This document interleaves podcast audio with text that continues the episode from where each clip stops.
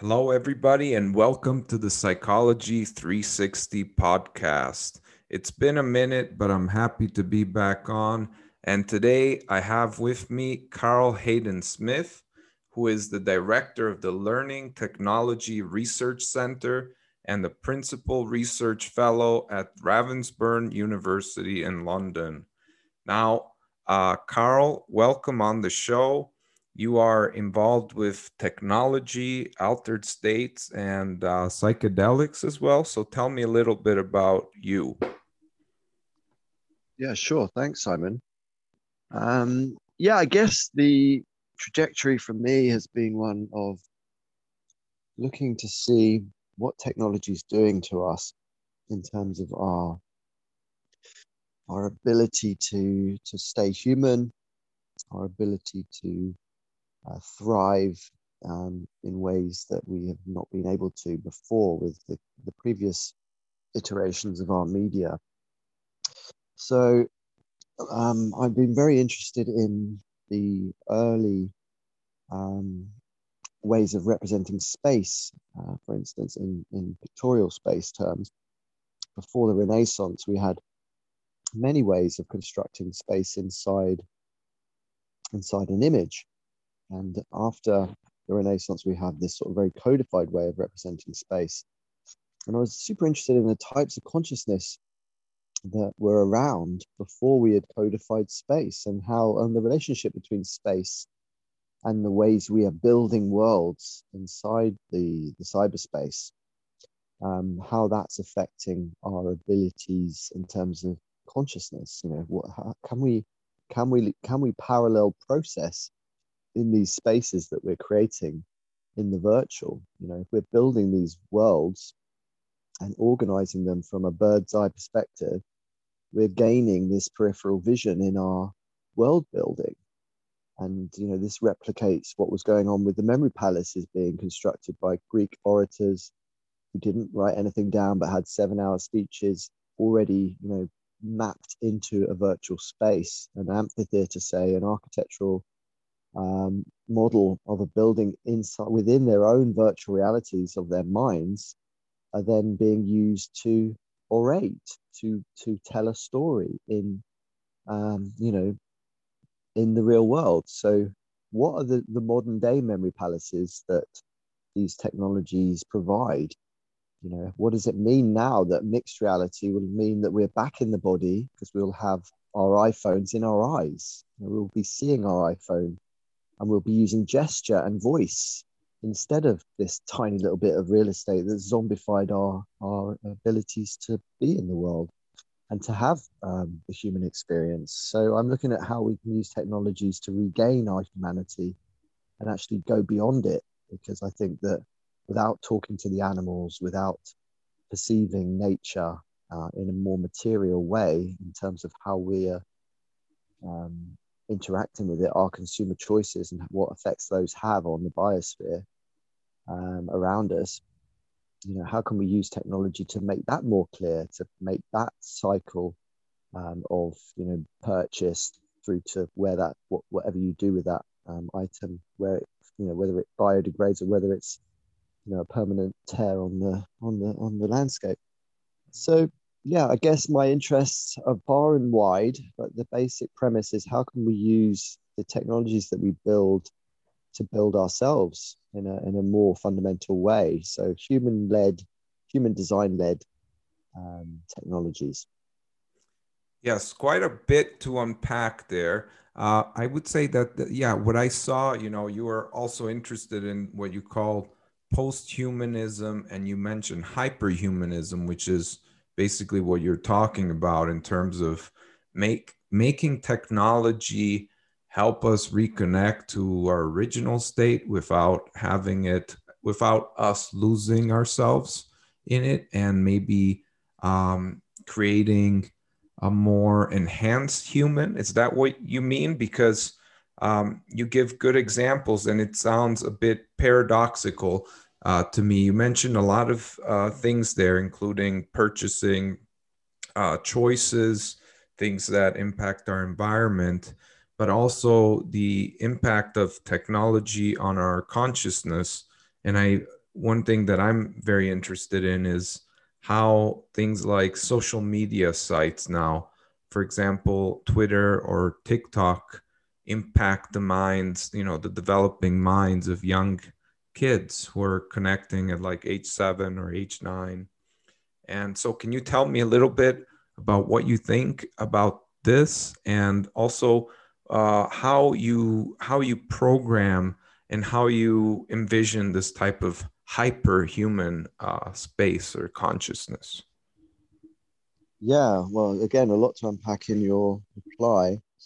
Um, I suspect, in terms of the first point about hyperhumanism, it's it's a question of what what can we do with technology that allows us to, to write perfectly. Like Grammarly is very big at the moment, but arguably you don't become a better writer when you use Grammarly because you're dependent on Grammarly and you're you you know it's doing the work for you so you don't have to do it it's it's a cognitive bypass that means that you don't develop the skill so i'm interested in technologies that would um, act as a uh, like the, the, stabilizer on your bike when you learn to cycle you use them for a short period of time and then you remove the stabilizers but you still have that skill at the end of your uh, your period of being stabilized.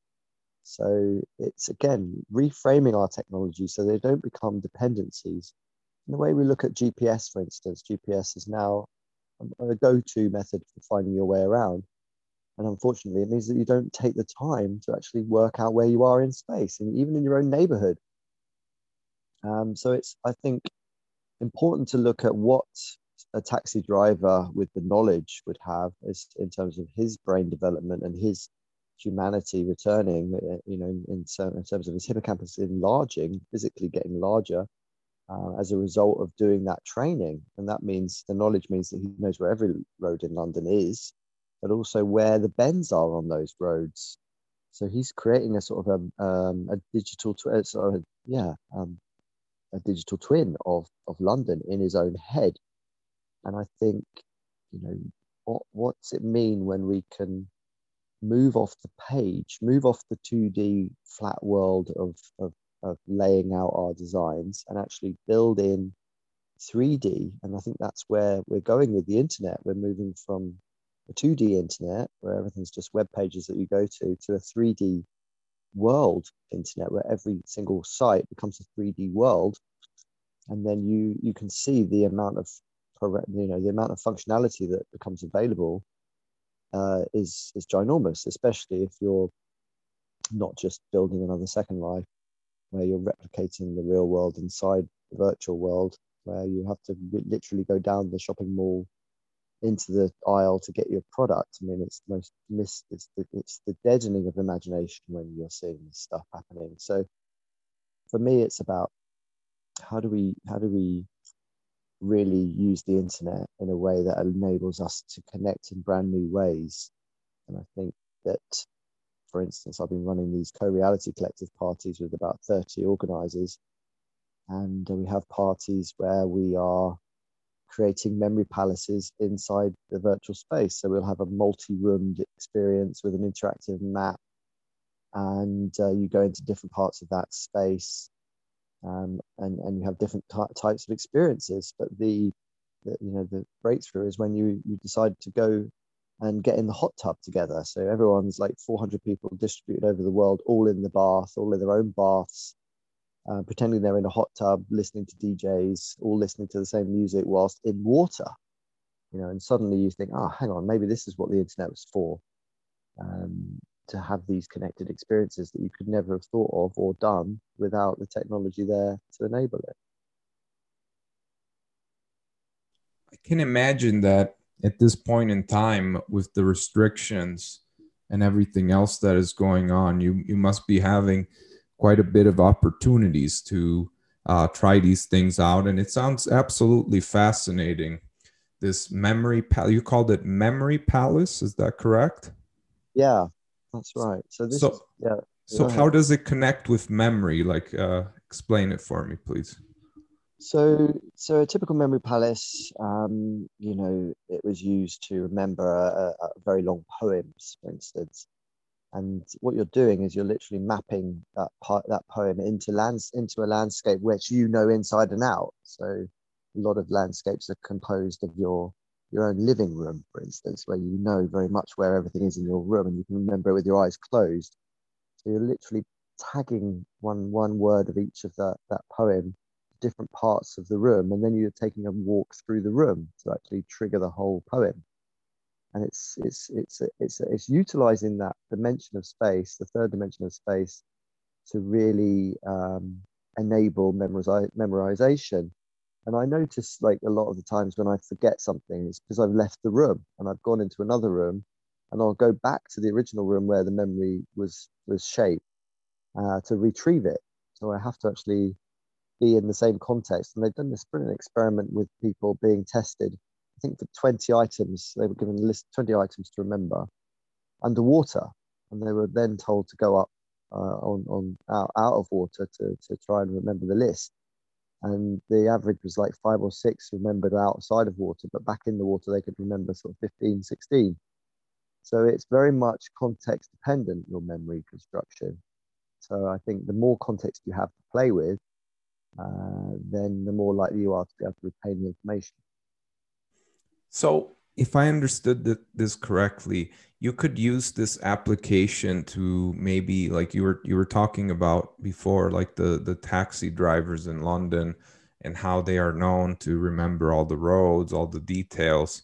So, would you use this uh, also to help people to prevent maybe cognitive decline that comes about with age, or would you have like these kind of these um, alternative uh, or digital uh, models of a city or not just a, a, a place like a house to then practice practice these things like memory?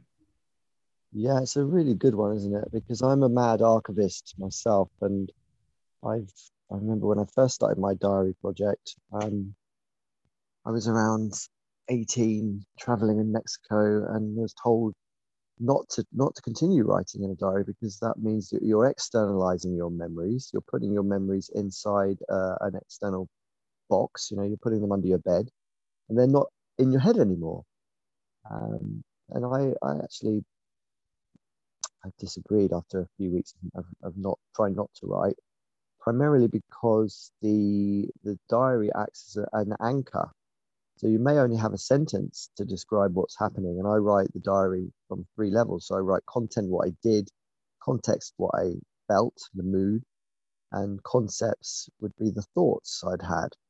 So again, I'm only writing for five minutes a day, but to have that three levels covered meant that I was covering the thinking, the doing, and the being. Um, and that actually was you know incredibly useful to look back on because you look at one sentence and you you can reconstruct not just only that day but the three days you know the two days either side of it. So you get a sense of the space because of that anchor.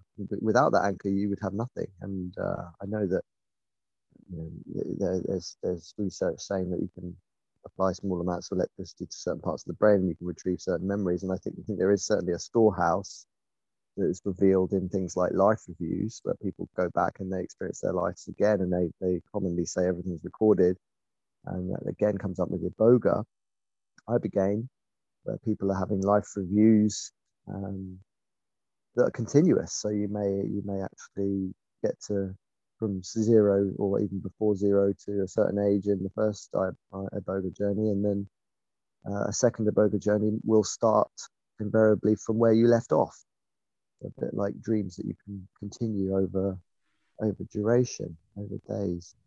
Um, but yeah, I guess the the key thing is the memory loss question. It's a really fascinating one because the there's, there's something called the SenseCam that was out for people with Alzheimer's and dementia, and that would be able to. It would be so. It was a, literally a camera that you wore around your neck like a bracelet, like a necklace, and you would uh, it would take a picture every single second or sorry every every every time there was a change in the scene. So that, would then it would actually create a, a playback a very quick uh, accessible playback of the last day uh, the last hour the last two hours the last four hours the last eight hours sped up so that you could at least retrack you know your your your you know because it's short-term memory loss, uh, the ability to not form new memories, which is a big problem for Alzheimer's. So the yeah that that kind of device, I'm wondering how that could be embedded into a mixed reality, how that would be updated for mixed reality actually, because you have an instant feedback, like having a rear view mirror in your car showing you what's going on in the past, what you what you've driven through. So you could potentially have a, a, similar thing for your own life. So you could you could sort of have a gesture that would rewind your life for you. It sounds very Black Mirror, doesn't it? But um, I could certainly use it for, for conversations where I've you know um, been too tired to have a, a, a really solid grasp of, of uh, everything I'm saying, and then you start to lose the beginning of a sentence once you're getting to the end of it. So, uh, you know, I, I think, yeah, the, the possibilities are endless for uh, memory. And I think one of the mass, massively fascinating things about memory is that you you need to forget. It's actually a, a really important thing that you forget. Um, you wouldn't really get on with anyone if you get all the all the grievances you had. And I think that there's a specific condition that enables you, you to never forget a single thing there's about 10 people with this condition. I can't remember the name of the condition, um, but they literally cannot forget anything. They can even report, they even report remembering stuff from birth. So, yeah, I think that would be a tremendous um, responsibility to not be able to forget. So, yeah, for, therefore, we should use our technologies wisely. Yeah, that's very interesting. Just for the listeners who are um, hearing this, you mentioned the similarities between iboga, which is a psychedelic uh, plant, which is used also for um, helping or treating addictions, right? Uh, and you said that there's like a timeline effect. I never heard of that. So, person, yeah. Okay, so a person sees their whole lives from when they were kids, or how does it work? Yeah, I mean, it, it, seems to be like this very fatherly review. It's not like ayahuasca where you're having a dream-like experience. Um, it's very much a, a, a, cinematic recording of your life, and it's very common for um, iboga participants. Not everyone, obviously, but I know I've, I've spoken to a lot of people that have uh, had iboga journeys. It was also revealed on the Chris Bache um, recent book and podcast. I don't know whether you've had a chance to talk to him. He uh, had um, a long 23 year journey of uh, LSD, high dose LSD experiences, where he also experienced this um, continuous trip over. He would only trip twice, once, you know, two or three times a year, but his journey was a continuous one for 23 years. Uh, with doses over 500 mics um, massively fascinating experience that he went through. And I, and he he talks. I mean, I'll summarize it very briefly. He talks about the the first year or two where he was experiencing his own death multiple times inside the LSD journey, and he was experiencing reincarnation, and then he experienced the death of the humanity as a whole, rather than just the individual. Then he went through what he described the lake of despair, um, reaching the Platonic forms and the archetypes. He said that he came across the original forms, and then beyond there, he uh, he saw the, the birth of the new human, and he he remarked how incredible this new human was, and how different um, to what we have now in terms of this capitalist dominate, uh, you know, this abomination of uh, you know consume consume until there's nothing left to, to consume. And very hopeful. So this was around i don't know 10 years into his journeys. And he, he was literally you know he would be with his wife and she would uh, you know sit with him and and and and and basically you know he recorded these huge journeys to the point where he was experiencing these these realms of absolute light he called it uh, and he came to the conclusion that we, the universe, is a machine uh, for creating diamond souls.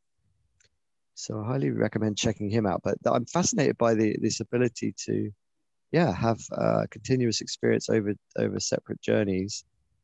Um, but also, yeah, with the iboga, that's a common, that's a, definitely a common trait. But you should also look into life life review uh, research and the epi- this this yeah this epiphenomena of uh, life reviews. I, have had one myself, and mm. it, it was it was almost like a memory palace of its own because, it, well, my life became the product. I uh, I had um, you know this very strange double consciousness experience of being in my normal consciousness as I am now talking to you, but also in my in my experience going in reverse. So I had these episodic journeys uh, of the past, one by one by one, and they were absolutely crystal clear. Like everything was there, everything was recorded, and I was literally able to move my point of view. So I was in my normal consciousness, my current consciousness. Sorry, yeah, my normal current. excuse me, my normal current consciousness, and uh, the consciousness I was in going back then. But because I'd also had an out of body experience uh, earlier on in my life, I was able to leave my body and go into anything else in the scene. Uh, so I would, I first of all tried to go into a table. I went into this table and I felt what it was like to have wood, a wood consciousness, and my so I was in a triple consciousness at that point. And then it went further, and uh, yeah. But the point of the story is that that everything was retained. All of that, all of that memory was there for, for, for re-experiencing. And uh, my working hypothesis is that we have a point of view experience in life, but in death, we have a field of view experience where we're able to access anything or anyone else um, as them.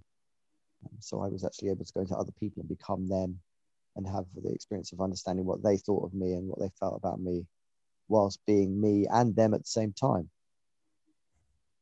That's fascinating. So you've uh, you've mentioned a lot of interesting uh, experiences of consciousness, and would you say then? And I have a couple of things there, but one thing is, would you say that then this the psychedelic experiences were what prone what prone you to uh, become more interested in this uh, medium of technology that is impacting and creating these uh, evol- evolution of consciousness within the human species? Um, or is it some or were you interested in technology before? And no, I, I, yeah go ahead. Well and this and the other thing just well, this is just the thought uh, that I've been having while listening to you from the beginning, actually, of our talk, is that you you sound like when you what you're describing, kind of sounds like uh, already like a what to call it double conscious. It sounds like an alternative uh, universe where we would we have like the technologies we may currently have like social media sites and other like GPS and instead of making us dependent and being based on a uh, a business model which uh, Shoshana Zuboff called uh, the surveillance capitalism it's actually keeps in mind is more scientifically based and keeps in mind how the mind works and how to uh, improve, uh, let's say, memory and things of this sort, rather than to make us dependent. So, how how do you implement that within the business model that we have? I know there's two questions there, but yeah, let me let me look at the first one. Um, so the the question of you know technology and and psychedelics, I, I see the, them you know technology uh, being psychedelic and psychedelics being technology. I think when we look at the DMT extended experiment that I'm about to do at Imperial uh, as a participant, it's going to be a fascinating journey of understanding DMT as a, as a, as an electric, as almost like an electricity that you're plugging yourself into the, the electricity of DMT. Um, and I'm going to be literally drip, you know, drip, drip fed the, the, the, the, the, DMT to keep me in the, the, the experience much longer than a normal natural uh, duration.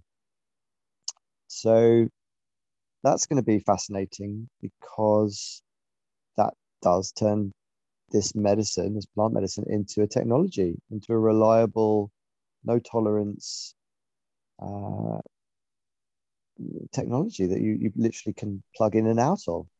And sorry, and can think, you explain that a little bit deeper? Because it's very uh, complicated yeah. for me and uh, probably the listeners. You mentioned yeah, sure. DMT, dimethyltryptamine, psychedelic yeah. compound. Is is like you're t- doing an experiment to see whether it generates electricity within the. No, no, no, no. no. Yeah. No, no. I'm, I'm, I'm, it's an analogy. So I'm making, I'm making uh, an analogy that it is, it will be like electricity in the sense that you plug your devices into electricity to, to enable them to work. And uh, with DMT extended, it's an, it's a study happening at Imperial. It's also happening in America, um, where we're going to, where, where basically they're trying to uh, see if you can maintain the, the the peak state of the DMT journey over time. So it will start with a you know sort of a 40 minute duration instead of a 10 minute duration. What's fascinating is that I always have this persistent experience of being on DMT is, is seeing this this sort of language. I see this hieroglyphic language at the core of my vision in a disc, and it's made of this holographic. It looks digital, uh, you know, light. It's this holographic light, but it's like ancient and modern at the same time. It's hieroglyphic. It looks, you know, persistent. It's, it's very much there all the time. So if I can be maintained inside the DMT state uh, with uh, with this, so you're, you're basically on um, uh, a mechanism of like an eth- uh, when you're being anesthetized. So you would be, you know, uh, drip fed DMT to to maintain a certain dose at, over time, um, and and that would enable me to then potentially bring back and draw what I'm what I'm experiencing, bring it back, bring it back from the from the DMT space. Okay, so that's fascinating. So you would be then creating art because um, ultimately, what I what I personally believe with these substances, and I'm not an experienced user, and I know the literature. Uh, I'm primarily interested in this in the psilocybin mushroom, and I've always looked at it from a pragmatic perspective of it helps with addiction, such as nicotine addiction. It helps um, with uh, brain with brain issues. Uh, with it's it's known to be neuroprotective, and I I find what what is most important with these substances is that what what you bring back, as you mentioned, what is the inspiration? How do you um, how do you help improve yourself or the world and you know your social environment and all the rest so is that also uh, one of the goals or do you approach it in a less goal oriented way yeah, I guess it's a research standpoint of, of what are the potential routes of both benefit and uh, and you know denigration. I think that a lot of these things, if you look at them in terms of uh, whether they're a technology, whether they, they they create a social good or a social ill, we don't know until we actually you know build these things a lot of the time. But a lot of them are not built from a human centric perspective, but from a very much technocentric perspective and therefore they're just built for the sake of it. Whether whether there is a real need that these things um, solve or, or or benefit us is unknown, and I think that we've we've really got to re re uh, reimagine our our our desire for augmentation.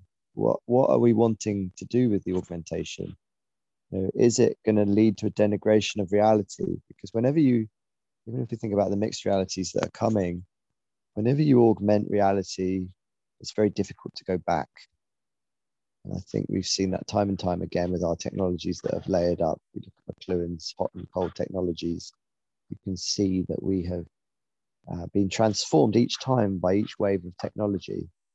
And I guess what I don't want to see is that we build Wally World where we you know this this this app you know the app generation where everything's a one button solution for everything get me a job get me a girl get me a house get me a you know get whatever it is it's like one button for everything and i think that that creates a misleading representation of the world because we don't live in a in that kind of reality. That's that's a gamified way of running your uh, os and i think that we need to get back to a much more hands-on like you you you you you get the the fuel for your fire. You understand the relationship between the electricity you're using and where it's coming from you know i think that we need to not be dependent on the mirage of the, of the user interface and uh, it's very easy for that to become your reality if that's what you're using 90% of the time Hmm. And it's interesting you make the um, you make this the symbol this uh, connection between mind or consciousness and operating system. I guess it is always the case that uh, we, at least in the West, tend to uh, look at technology and make analogies according to the era we're in, like the Industrial Revolution. It might be talking about steam engine or something of that sort. And now you're mentioning this, and also uh, I see the what what you said, like the app generation, and you you know you press a button. It sounds similar to a previous uh, way of seeing it, more of uh, a, a, previous uh, pers- perspective, like with pharmaceuticals. You take a pill to go to sleep, a pill to stay awake, uh, yes. etc. Uh, so it's a similar model. Mm. Um. But what I'm what I'm trying to figure out is when you like so you you bring forward issues that are coming about with let's say how the capitalist model uh, the business model have intertwined with technology. And you bring also some warnings like about what can happen what could go wrong. But yet you don't uh, take the approach of saying back to nature, for example, or let's let's um, create a society where we're the disconnected types, or is that also something you you you think about in terms of detox and digital detoxes? Absolutely, yeah, I am absolutely back to nature. That's the the thing that people always find about me that's quite weird. That I'm very pro well designed technologies, but technologies that connect us to nature more than anything. And I think if we look at some of the devices that enable us to, in, in, you know, enable us to have new senses, like the North, the North Sense, for instance, is a electronic device that you you you body pierce onto your chest, and it's it will vibrate every time it fa- you face north. So in a few weeks, you actually have this new sense, and it, it enables you to have a very new relationship with your own spatial awareness and um, it's also you know it gives you something over your phone you know the gps that we mentioned before is just literally destroying our sense of direction and and how do you if you have no sense of direction or sense of where you are in space how can you know how can you incorporate that into your memories so spatial awareness and imprinting your sense of space is a huge part of your, your ability to remember anything, as we talked about before, with the remembering in, inside and outside of context. So, yeah, I guess it's uh, it's very much around. And you talked about business models, and um, I guess the new economy is going to be one of context engineering. It will not be content anymore. You know, we will have moved beyond, and we will still obviously, you know, make the kinds of things that we make today, but we will have an infinite way of relating with those things. And we'll, we'll also have a massively infinite way of relating to the things that we've already made and to see them completely anew.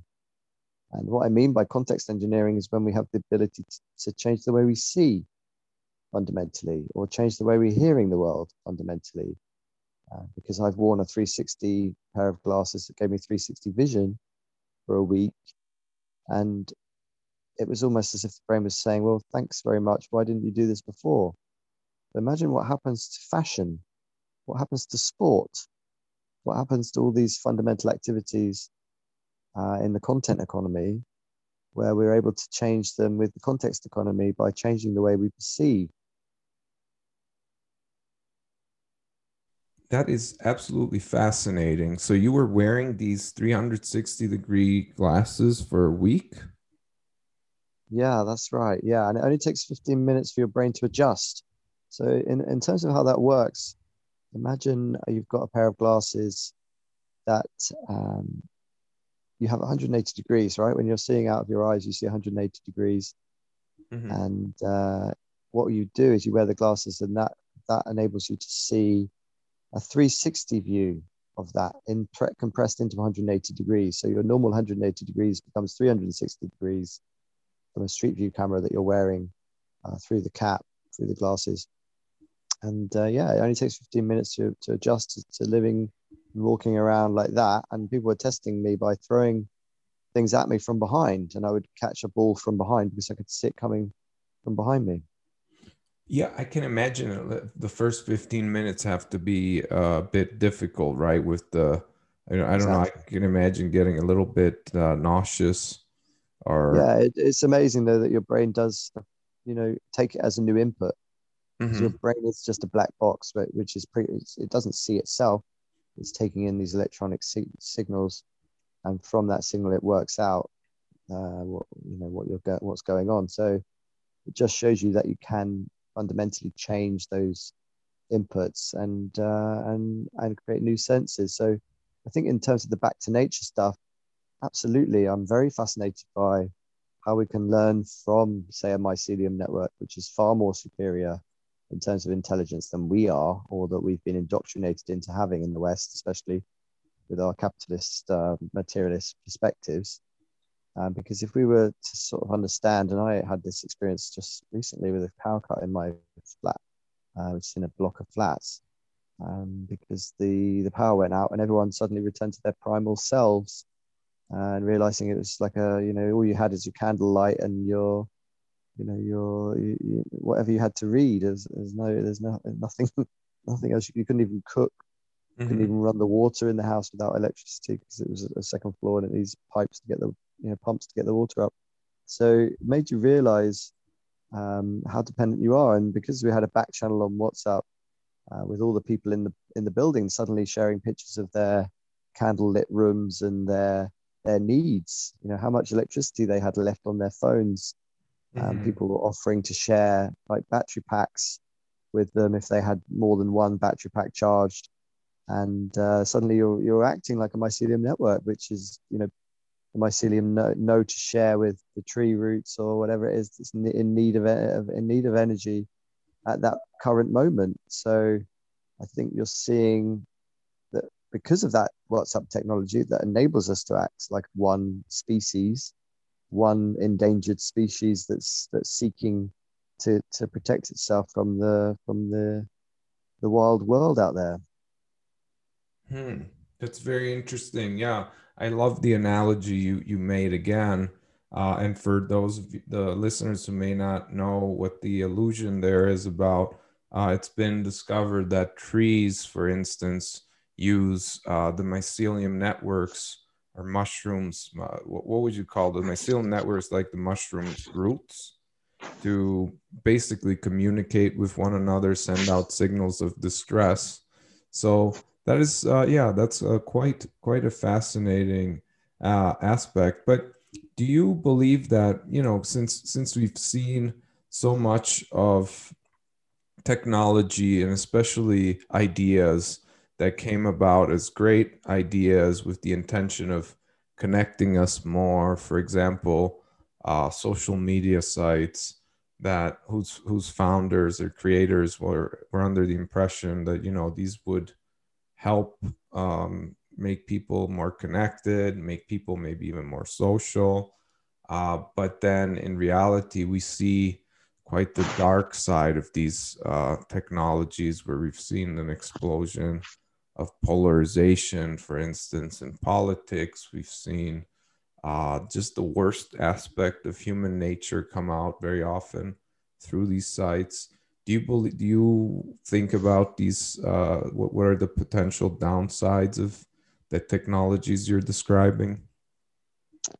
Yeah well absolutely. I, I, I see that we have a massive awakening to the downsides of technology and that's because we're all sitting around in our boxes tapping away on our screens thinking that we're having a social life you know it's it's not a social life unless it's an embodied one and I think that the danger is, is that we're building these solutions, and those solutions will ultimately encourage remoteness because of our apathy and our one button solution addiction and our just general addiction to, to instant satisfaction and instant gratification. So we've become lazy, we've become the WALL-E world. And I hope that the lockdown will, will, will cause a massive kickback against this screen based life. And if you look at things like Pokemon Go, uh, which was the first sort of successful augmented reality app, where, which had people chasing monsters around the world. They were outside, at least. People were outside again, and they were, you know, they were ch- chasing stupid stuff around. But the point is, is that you could also use the same technology to get people to go and vote, or to get people to go and recycle, or to get people to go and, you know, organize, self-organize into groups in order to get changes made uh, where they're never going to be made unless you get up and make a stand for yourself. That's yeah. I mean, that's very like also uh, good points. I would say that the example you gave uh, of Pokemon Go, I was um, reading into that, and there was also, uh, you know, it, it, was also infused with a kind of uh, business model at a certain point where there was some kind of agreements where they would almost like doing paid ads uh, companies, restaurant, especially restaurants, cafes, uh, we're putting, we're basically uh, lobbying, if we can use that word, lobbying the company to have the Pokemons be inside a Starbucks or inside uh, another kind of restaurant. So that could be already like a, a way that this, even the if the if the noble idea would be get people to do more exercise, for example, or be outside even that is a kind of a corruption, right? So I can see like that there would be some potential um, dangers to this, but everything has the dark and light within it. So absolutely, yeah, and I, I, guess it leads on to the full gamification of your life, where you are being monitored as you brush your teeth, and the amount of brushes of the, the you know the correct stroking of your teeth um, would be monitored and then rewarded.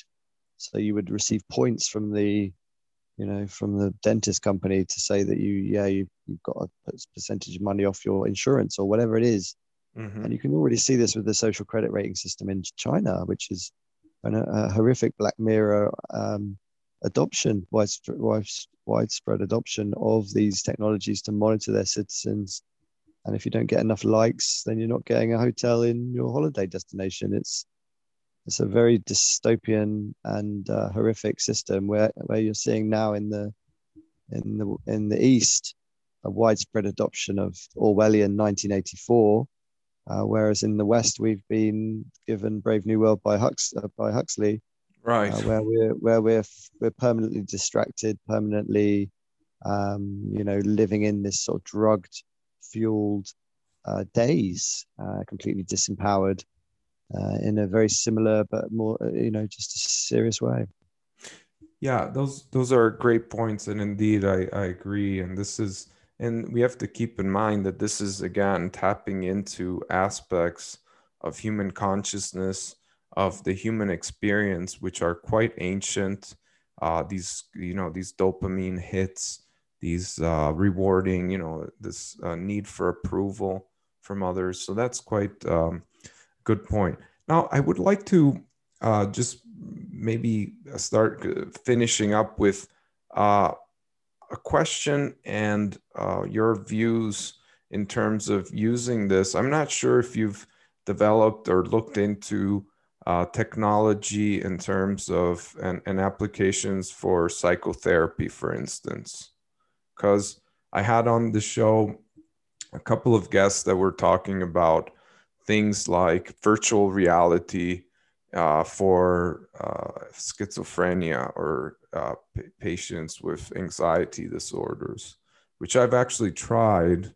Uh, the, you know, this kind of CBT, cognitive behavioral therapy VR, which was quite um, quite powerful in terms of facing situations like fear of heights or other kind of phobias. So, do you have any uh, knowledge about this realm? Yeah, I do. And I think it's super important whenever you're talking about therapy to never eliminate the human in this uh, interaction. And there's been a lot of instances with my colleague and men- and, and you know, mentor as well as uh, uh, co-founder of the Cyberdelic Society, you know, he would create these ayahuasca journeys or ayahuasca like uh, experiences and uh, inside the virtual. And he's, I've seen him with actual, sh- you know, real, really powerful experiences happening to shamans coming out of his experiences. And unless he's there to hold the space and to act uh, like you would in a very much physical setting, the, the power of these technologies is that you're creating context as well as content. You're creating the environment that these, these experiences unfold in. So therefore, you have a much greater responsibility in terms of human computer interaction uh, than before. And I think a lot of people haven't realized this yet. So you need to be to be multimodal in your approach. You need to have an understanding of psychology. You need to have an understanding of physiology and neuroscience, uh, as well as good uh, human computer interaction design. Because otherwise, you're gonna you're gonna be creating experiences that cause more trauma than the uh, you know maybe the original experience. So I think with with anything to do with therapy, we have to be very mindful that with any digital training, with any digital intervention, it's never going to have the same impact as a full-bodied um, neuro enhanced. You know, neural pathways are, are going to remain thin when you're in a when you're in a digital simulation or in, when you're in one of these experiences. Even if you are creating the environment, the environment is still synthetic, and uh, I don't think we're near to a point where we're gonna we're gonna be you know taken over. So I think that therapy is a is a very you know very new, very um, very fascinating area for us to go down with these virtual immersive worlds but we have to be very mindful of the power that they have but also of their limitations in terms of having this ability to to really create lasting change. I think it will it, they will give you bite-sized chunks of instances where you can you can get a taste for for for these these these interventions, but you don't want to be living in there. Mm-hmm. Yeah, absolutely. I mean, that's a great point. And in terms of the CBT um, exposure therapy device that I saw, uh, of course, it would be used uh, only for specific phobia, like for example, I don't know, arachnophobia, fear of spiders. Mm-hmm. Um, mm-hmm. So yeah, it would it wouldn't cut the human element out, of course. Great. But yeah, I guess I guess yeah. Sorry, I was just just referring to a lot of using a lot of. I mean, we talked about the business side of things. Uh, how much money has been pumped into the psychedelic scene, uh, especially psychedelic therapy and uh, the, the the VR sort of the VR therapist. And I think this is very problematic. And I, and I know a lot of people that work work on integration science, and they you know we want to make sure that you're not being looked after by a cyborg. Mm-hmm. Yeah, absolutely. And you mentioned uh, you mentioned there. Uh, you were you were one of the founders or the founder of the Cyberdelic Society. So is that basically the creation of these you were mentioning also like altered states of consciousness that are induced by these technologies? That's right yeah yeah there, there's a there's a little collective of us and again it's it's about and we've incubated the, this this idea of cyberdelic societies all over the world and uh, it's been fascinating looking at the regional differences for how people understand how technology can Im- influence their consciousness and um, we've got things like you know look at we're looking at amsterdam versus melbourne for instance. The the the, the dutch were very much more skeptical than the londoners of technology whereas london we love our gadgets and and endlessly buying the latest models. In amsterdam they're much more sort of conservative and suspicious whereas in melbourne they may be slightly further behind in terms of time uh, to get the technologies but they are very, very intelligently thinking about how these technologies uh, will affect us and should be adopted. So it's yeah, it's a it's a question of how do we understand that technologies do have a um, a very interesting potential. Like I'll give you one example, which is the Lucia light, which you sit in front of and it, it fires white light into your into your third eye, and you keep your eyes closed, and basically you're you're starting to see colors that you've never seen before. Within a few seconds of just sitting in front of a flickering light that's uh, vibrating at a certain uh, pitch. And uh, and you know it, it's it's just incredible how a light machine can can give you a psychedelic experience. But that's just one example and i'm very much interested in you know understanding the the the way that we we're here to explore all sorts of phenomenon like death. We're we're working on a project called Seventh Ray, which again is looking back at the mystery schools of, of ancient Greece and Rome and then Egypt, and we had mystery schools all over the ancient world, and they were exploring death. They were exploring the, you know, similar to what we're going through at the moment, this sort of death rite, where we're all being faced with the our own, our own mortality and being asked to to step up, not not to not think, you know, how how 2020 was meant to be the year that you got everything. Maybe 2020 was the year that you maybe that you were finally able to understand and appreciate what you already have. So I think that that's something that we, you know, we have to be uh, building into our technologies. Do we really need the latest iPhone, or can we work with the phones and the technologies that we've already got, or maybe just need to you know we need to be more careful about how they're used mm-hmm.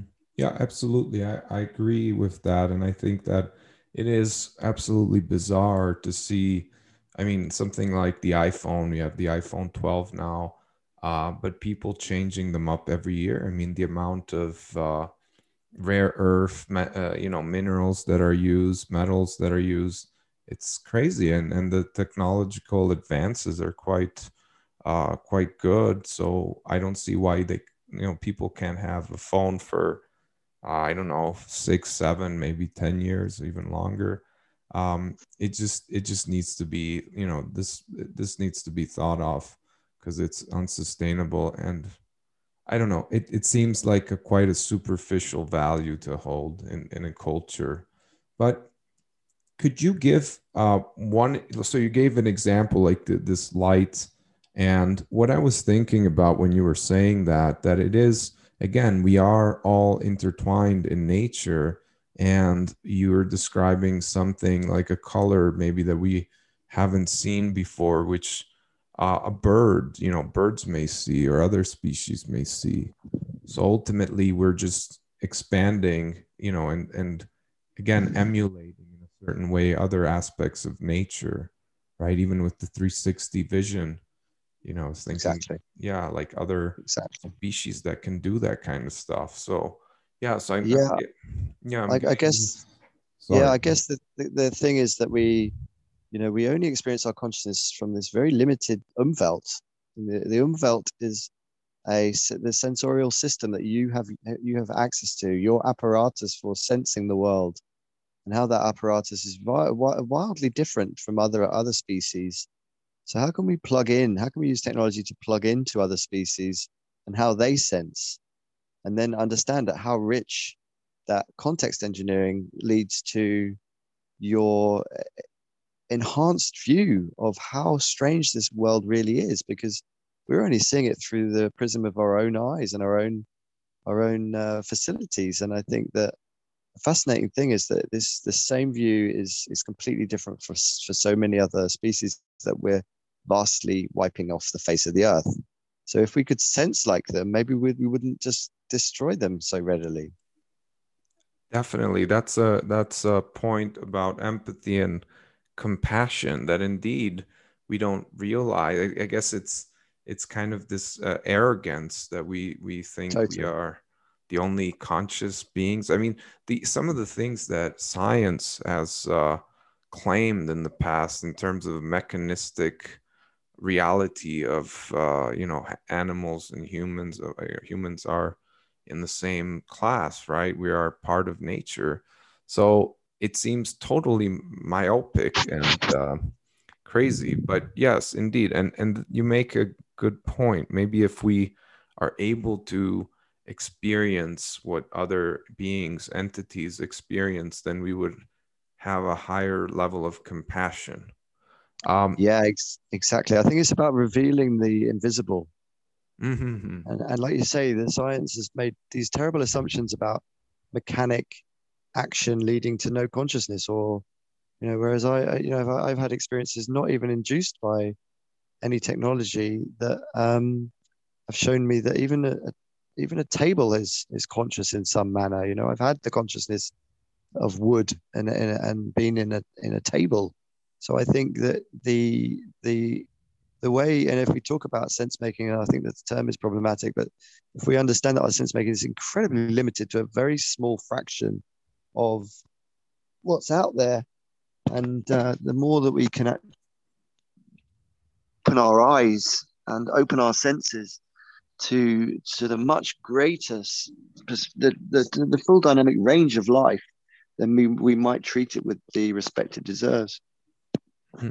That's a great, yeah, that's a great point. And do you, and the last thing about the cyberdelics, could you give an, uh, like an example of, you, you said you, you have this kind of uh, VR, I, I, I'm guessing, that would induce a similar state of consciousness as an ayahuasca experience so what does that look like how does that and again like not just look like but in terms of all the senses how do you integrate that kind of experience into a virtual reality. Yeah there is a there is an ayahuasca vr experience that you're welcome to check out. It's not um, the one that we've created but um, the kinds of things that we've created are similar. So uh, jose created virtual awakening which is all about again having having this experience of, of ex- experiencing your own death and then looking back on your life and, and trying to to have sort of a, this life review effectively and with the seventh ray mixed reality experience we we actually allowed you to leave your body and to experience this um, out of body experience that's quite profound in the sense that when you experience yourself to still be conscious without your body there then you suddenly realize your your your consciousness isn't tied to your body so it's an incredibly valuable experience. And we also look at the other parameters of the mystery school um, and what the what was likely to have. We don't know what happened in those mystery schools because uh, if you if you spoke of the uh, the initiation that you had, then you were sentenced to death. And so that was a very very powerful way of keeping the knowledge within. Um, but the yeah the, the we know that they took psychedelics. We know that there was a uh, sensory deprivation. We know that they experienced some sort of death ritual where they were they you, you were reborn and you had this perspective of oh my god i'm, I'm not going to be long for the world let me focus on what is really important what what gives me vitality what makes me feel alive what makes me enchanted yeah, absolutely. And and this is another thing that I guess modern uh, or postmodern society has kind of lost touch with is the initiatic tradition in the true sense of the word, where one experiences a death-like experience, a rebirth, and mm-hmm. comes back with a different perspective and a, a value of what matters and what doesn't matter, and ultimately comes enlightened. Right? That's one of the uh, inductions to enlightenment. So, okay, I think this is a good point uh, to finish up. Carl, if you could tell the listeners where they can find you, your website or any other uh, place on the on the web where they can find uh, your work or your articles or anything of the sort. Yeah, sure. Well, we have the Cyberdelic Society, which you can go to on the internet, and uh, I also have um, my LinkedIn page, and uh, I'm I'm on Facebook as well. You can find me as uh, Behind the Beats. Uh, so facebook.com forward slash Behind the Beats, one word.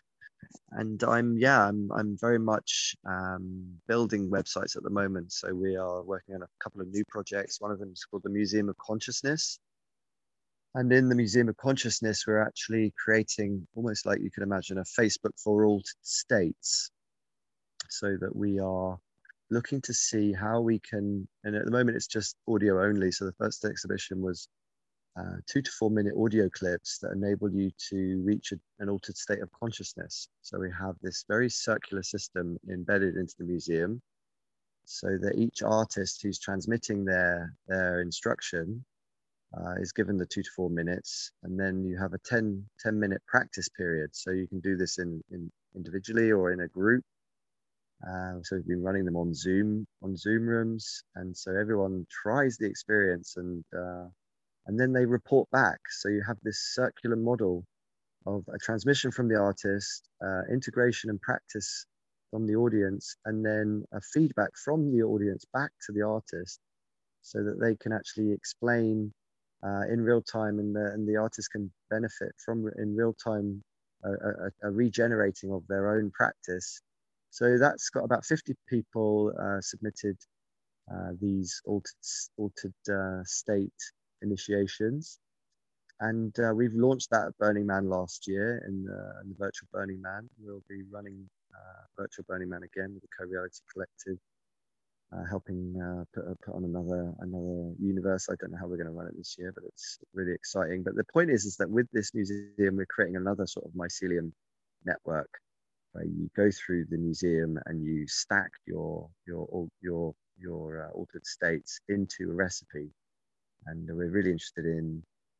Uh, yeah, allowing it to grow. So the museum, the website's going to be museumofconsciousness.space, and everyone that goes into the museum um, can basically be part of it. They can uh, upload their own experience and they can have their own part of the space. You own your own space in the museum and you uh, can delete it. It's your data. It's, uh, it's a way of holding these things. And I think that we need new ways of imagining the new internet. And this is uh, an exciting new angle. Great. Yeah, that sounds very interesting, and I would love to visit the museum uh, sometime. And uh, I will also put your um, your info where to find you on the show notes. So, Carl, thank you very much for joining me and giving some insights and uh, point of references for point of reference for people to check these things out. So, thank you very much. You're very welcome. Thank you. Thank Thanks, you. Son.